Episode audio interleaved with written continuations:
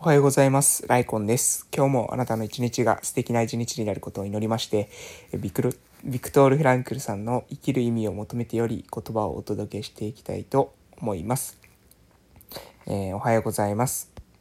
本日2021年9月21日、えー、火曜日でございます。えー、本日、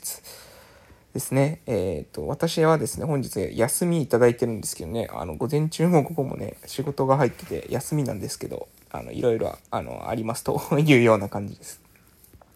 午前中はですね、村の、え保育所の方に行きますし、午後はね、あの、オフラインサロンがありますので、えー、まあ、一応ね、夏休みなんですの、まあ、夏休みなので、間の空いてる時間はね、休憩しようと思ってるんですけども、まあね、あの、忙しいですね、と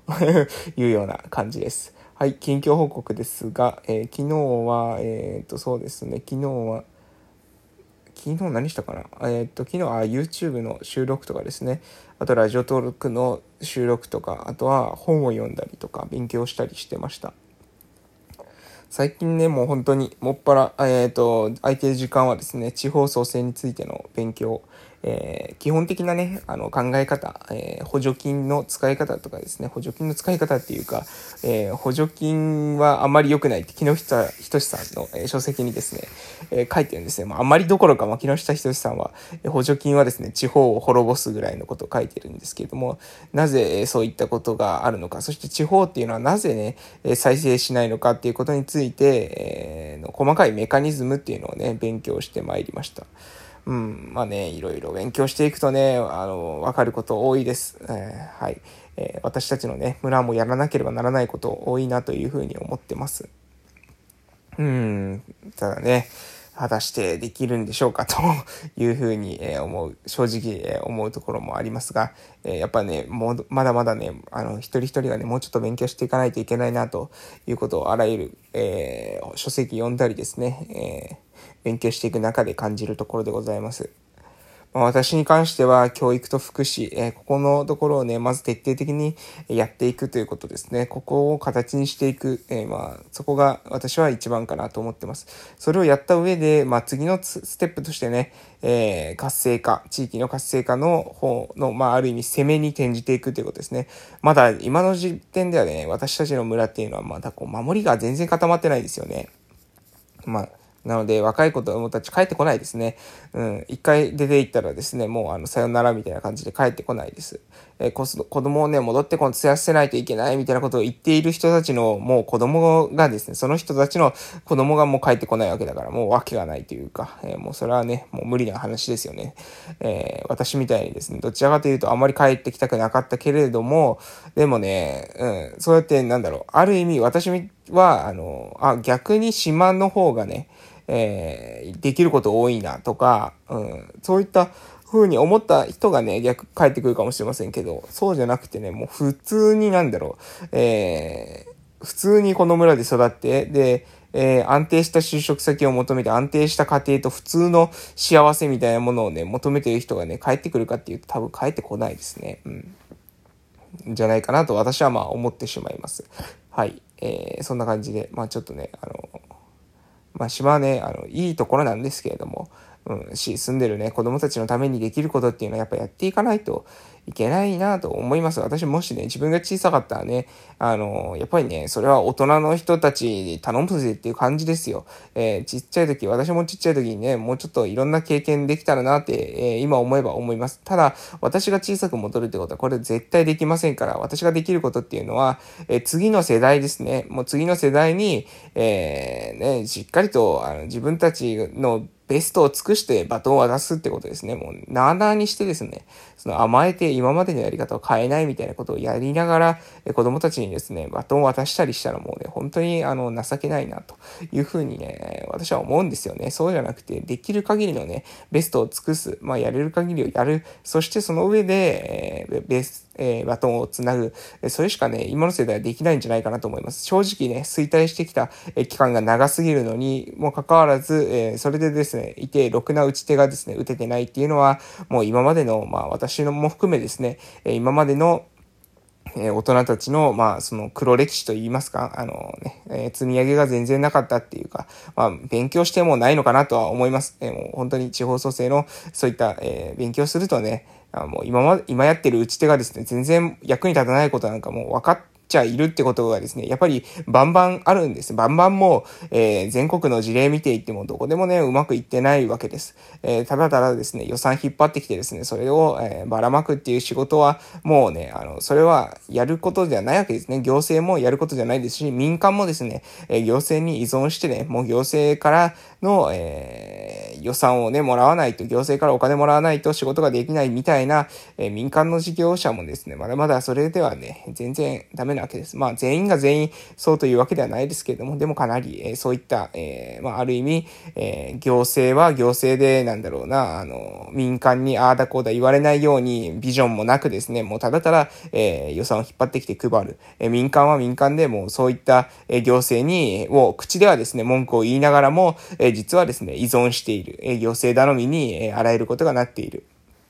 民に関しても、え官に関しても、もうちょっとね、あの、だらしがなくなっていって、え全然ですね、緊張感のある関係性じゃない、なーなーになってしまってるってことですね。もうなーなーになってしまって、全然ね、あの、結果が出せる、えチーム、え組織、え村っていうのものから離れてしまっているというふうに私は、え感じておりますということで、まあ結構いろんなこと 今言いましたけれども、えー、まあ皆さんでもですね、皆さんの地域もどうでしょうかね、えー、似たような地域も多いんじゃないかなと私は思っておるところです。ということで、えビクトル・フランクルさんの書籍にですね、えー、そろそろ移らせていただきたいなと思います。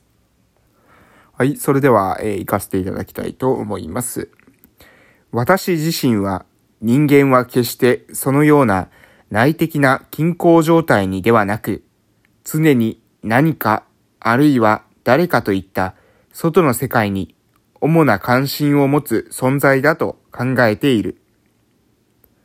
それは果たすべき務めで、務めであってもよく、愛する相手であってもいい。この場合、相手は欲求の充足という目的のための単なる手段とはみなされない。言い換えれば人間存在は少なくとも神経症的な異常がない限り、常に自分以外の何かを目指したり、関わっていたりするのである。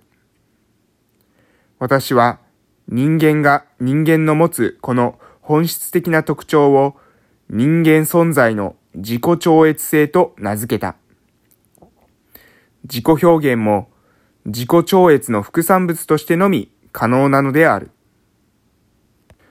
はい、えー、この内容ですね。えー、これねですね、いわゆる、え、人間、私、これ過去に述べたことがあるんですけど、私はね、人間の中には恒常性というものがあると、ホメオスタシスですね。えー、常に人間は、えー、体の体温もそうですけども、一定に、え、あらゆるものを保とうとするというような働きがある。えー、まあ熱がそうですよね。人間って大体36度、えー、36. 点何度っていう、えー、平熱があると思いますけど、それより熱が上がっても下がってもですね、元に戻そうとしますし、え、体内環境っていうのも一定の環境に保とうとするわけですよ。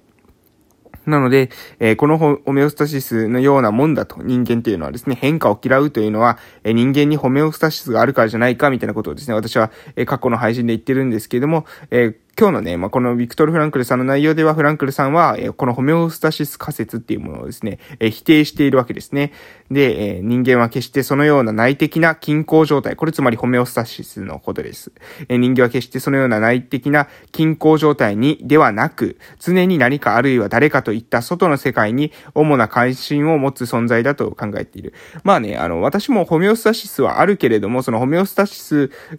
が、なんだろうな、ホメオスタシスがあって、えー、それ、それ自体が、それだけが、え常に目的になっているっていうふうには考えません。え、に、まあ、なんだろうな。うん。ただ、無意識のうちにはですね、ホメオスタシスが働いてしまう、ある意味その私たちの思い込みみたいな、えバイアスみたいなものがあるんじゃないかなと私はね、思ってるんですよ。え、人間っていうものは、えー、常に、えー、変化を基本的には嫌う。うん。で、えー、じゃあこの、じゃあその、何ですかね、このフランクルさんの言葉とはちょっと違うじゃないかっていうことなんですけれども、まあ、無理に整合性を取る必要もないと思うんですが、えー、私はね、そんなに違わない、えー、私もね、その、じゃこの話はね、全く、えー、ホメオスタシスっていう言葉を使ったから、え逆の考えをしているかっていうと違いまして、えこのね、え人間は決してそのような内的な均衡状態にではなく、常に何かあるいは誰かといった外の世界に主な関心を持つ存在だと考えているっていうことなんですけども、この関心、もと、もちろんですね、ホメオスタシスとして、今まで持ってきた関心というのを、え常に持ち続けるっていう人人もいますが、えそしてですね、何も考えていない人っていうか、え何もですね、えやらなければ、えー自分のですね、内側にえ常に関心が向いて、向いてしまうっていうか、え、できるだけですね、昨日と、え、同じ状態の自分っていうものを、え、保とうとするのが人間だというふうに思いますが、そうではなくて自分の、え人生の目的とか何か外に対する関心みたいなものがある時に限っては、人というのはですね、実は外に開けていくっていうふうに、これはね、私も、えその話はね、この非常にわかります。え何も考えてない時にはね、何も考えてない時に関しては、え昨日の自分と同じ自分を過ごそうとするはずです。うん。おそらくそうじゃないですかね。皆さん、土日の過ごし方とか、大体いつも一緒の過ごし方してませんか？えー、何も考えてない時の自分の過ごし方のパターンみたいなものがありませんかね？えー、私はね、あの、あるなというふうに思うんですね。でも、それを、えー、崩そうとするタイミングもあるんですよ。自分の中に目的意識が芽生えたり、えー、こういった風に人生生きていきたいっていう風な方向性みたいなものが見えてくると、自分はこのままではダメなんじゃないかっていう風に思ってね、その自分の枠から外に出ようと思う。でもその枠から外に出ようと思うっていうことができる人はですね、それができることによって、えー、外の世界に関心を持っていくわけです。で、外の世界に関心を持ててない人、えー、っていうのはやっぱり内側にですね、だんだんだんだん引きこもっていく。えー、フランクルさんはこれは神経症的なことだって言われてるんですけれども、私はですね、その神経症というのであれば、今は大衆が神経症になっている。かなりの人がですね、神経症というような状態になってしまってるんじゃないかなというふうにさえ思います。人間の健全な状態はね、どちらだというふうに思うのかっていうのがね、えー、少し、え考え方としてね、えー、いろんな考え方があるんだなというふうに思います。ホメオスタシスもですね、外に対する関心っていうのも、うん、あの、まあ、一つですね、えー、考えとしてですね、皆さん持っていただけたらなと思います。それでは、いってらっしゃい